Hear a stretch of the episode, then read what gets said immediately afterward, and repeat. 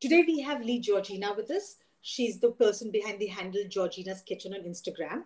And she has these fantastic tips for food for your dog and little things that you can add to prep up a meal to make it nutritionally very viable.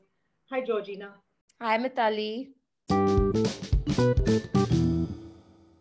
What's your opinion about the raw food diet? Well, I feed my dogs raw food. I, Okay. I think they're good. So generally I work with two types. One is a lightly cooked diet or a raw diet. There's there's not much of a difference between the two of them because lightly cooked is just going to leave the meat just a bit medium rare. Uh, the reason why a lot of holistic practitioners recommend uh, lightly cooked is because the meal is at prey temperature Okay. Which makes it exciting for the dogs. A raw diet generally is going to be cold because you're not Yes. going to defrost it at room temperature. So Yes. it's going to be cold. That's one of the reasons why people, you know, choose to go with lightly cooked.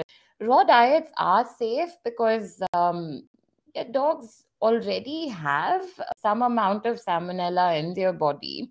So it's not a threat. Plus, their digestive tract is so short they eat and it's done. The digestion has started, and within a few minutes, so by half hour, one hour, your dog has pooped it out. It's very unlike human beings.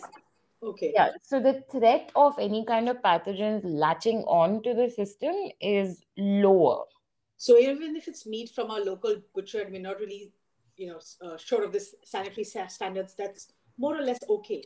Yeah. So you just have to buy the meat, you have to freeze it, you have to defrost it in the refrigerator, never at room temperature, Oh, okay. and then put it in the bowl. That's it. Oh, okay. Okay. Thank you, Georgina. This has been really, really informative. Thank you for taking the time out. Thank you. Okay.